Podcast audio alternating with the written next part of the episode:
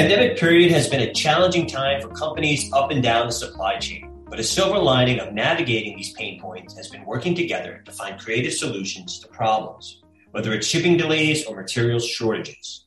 These shared experiences can serve as a learning opportunity for how to build improved sourcing relationships and collaborations. Chris Parkes, managing partner of textile sourcing firm Concept 3, is here to share what lessons the fashion industry can take away from COVID 19. Welcome back, Chris. Eddie, great to see you. Glad to see you well. so it's been about two years since the start of COVID. From then until now, how would you describe the evolution of supply chain partnerships? The relationships have become stronger. And I think our mills would tell you they have prospered versus some of their competitors because we are here. And having that presence in the United States, we all know that travel has basically been international travel, though it's slowly opening up. Asia is still closed. I was on a call with Kingwell the other night, our partner, and they were basically saying they don't expect to be able to leave the country, you know, for at least three months. And the other thing is we can't go see them. You know, the brands can't go over to Asia and see what's going on. So we, as a thermometer and a barometer and kind of a measuring stick of what's really going on out there. And it's been our responsibility to relay that. And I think because of our long term relationships and our partners, we are able to give real, truthful, factual information that is allowing the brands to continue to evolve and uh, continue to do their business and not have to worry about us because we have done the right thing. You know, a lot of people don't know before founding Sourcing Journal, I myself was an agent for a lot of factories and mills in Pakistan, Bangladesh, India, and China. And the question that I often got asked is, well, why should I work with you? Why should I work with an agent? Why shouldn't I go direct? So I want to ask you that same question for the people listening. You know, what is the value of working with a sourcing firm like Concept Three? Concept Three has been in business for almost 40 years. We know the marketplace. I've been at Kingwell 24 years as a representative. The only other person who's been there is the president that long. So what you're getting with us is consistency. Um, during COVID, for example, at Kingwell, they they went from five six days a week production, two shifts to three days a week, one shift they shut down production basically uh, 50%. And they furloughed the entire staff. So now, as Kingwell is getting back ramped up, as our other mill partners, they lost a lot of staff. There was one consistency the president of the company, the factory, and Concept 3. And so we have employees, we have long term relationship, we have employees been with us for a long time.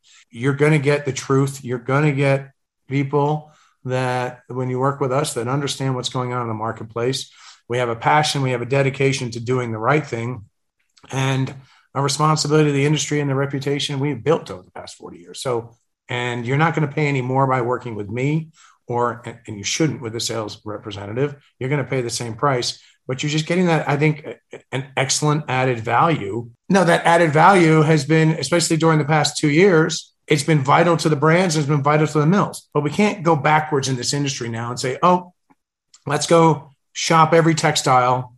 Let's go see if we can save a nickel. Let's go see if we can save a dime. Let's go resource a garment and save a dollar. You're not going to find that dollar. With that dollar becomes less quality. You're going to cut corner. And so um, I hope that as we move out of this and move forward, things have to change. I don't know when the shift was. A lot of people said factory direct, factory direct. I think we're going to see a shift back to see more people looking for, for virtual manufacturers and agencies and third party solutions because I don't think doing it all yourself is necessarily the answer. So let's talk about, you know, we've alluded to both you and I some of the tough supply chain situations that the past two years have, have brought on. And I think a lot of these supply chain headwinds are going to continue um, moving forward, whether it's uh, raw material uh, price increases, whether it's uh, logistical constraints, whatever, bottlenecks. So, what are some of the unexpected or new ways that uh, Concept 3 has been able to step up and help your retail partners get through some of these t- tough situations?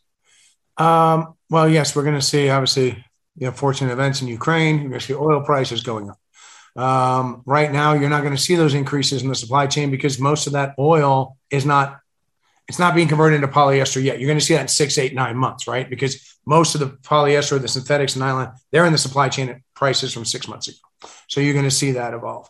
Uh, the freight issue doesn't seem to be, and you're more versed in this, as still an issue, but not what it was 90, 120 days ago.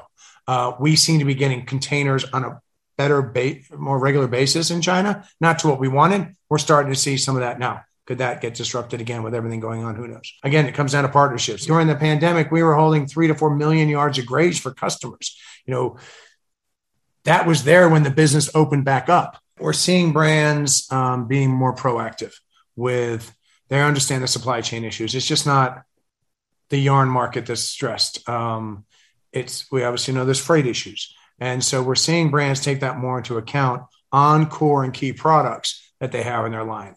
We completely understand if it's a new uh, item, it's very hard. You know, obviously we ask for greige or yarn or kind of so we can get ahead. But on the core items, we're seeing brands actually trying to get ahead of it, plan ahead of it, so that they don't lose uh, those sales because of freight issues.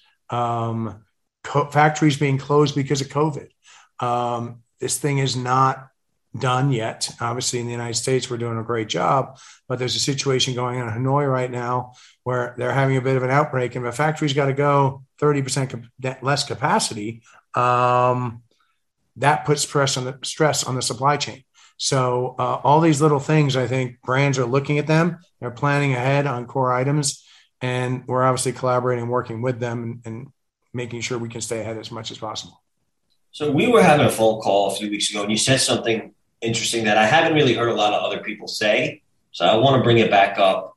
Um, we were talking about the Great Resignation, but in the context that you were talking about, you were saying that many former in-house designers have switched over to consulting, mm-hmm. and therefore that's impacting some of the product development process. Can you elaborate on that? I thought it was a very interesting point you brought up we saw 21 a lot was carried forward from 20 to from 20 to 21 it was the same product and in 22 there's a lot of the same product that's out there right no one made huge changes because no one knew and as we bounce out of this you know we have to move forward making obviously good sustainable focused products and not just focused on price but I think the brands realized there was stories I heard from brands that in 20 they were selling stuff they've been holding for three, four years. They could put it on their website and it sold because there was nothing out there. So as long as it had brand X on it, they were selling it.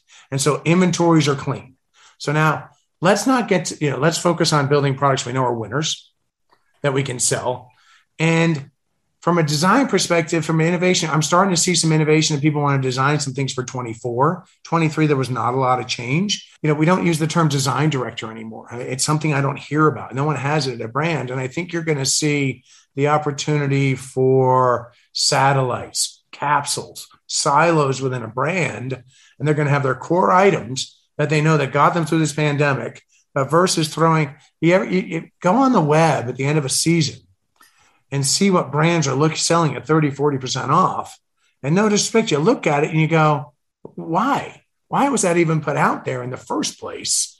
You know, to just fill another SKU or just to, to, to but and I think, you know, we have to get away from the waste. And, and I know people have to come up with different ideas and different things, and you want to feed the market something. But I think we have to be much more intelligent on how we develop product and yes, a lot of people have um, left, and I think there's a, a great opportunity to be. I mean, technically, I'm an independent contractor, right? So, an independent consultant or a design consultant, because they can bring that kind of little bit of fire to the brand that they need to kind of of our capsule or silo versus if I don't develop 15 items and throw and get this in, no matter what they look like, I'm out of a job. And I think brands need to be really focused on what they present because they have such an intimate relationship with the consumer over the past two years that they never had before.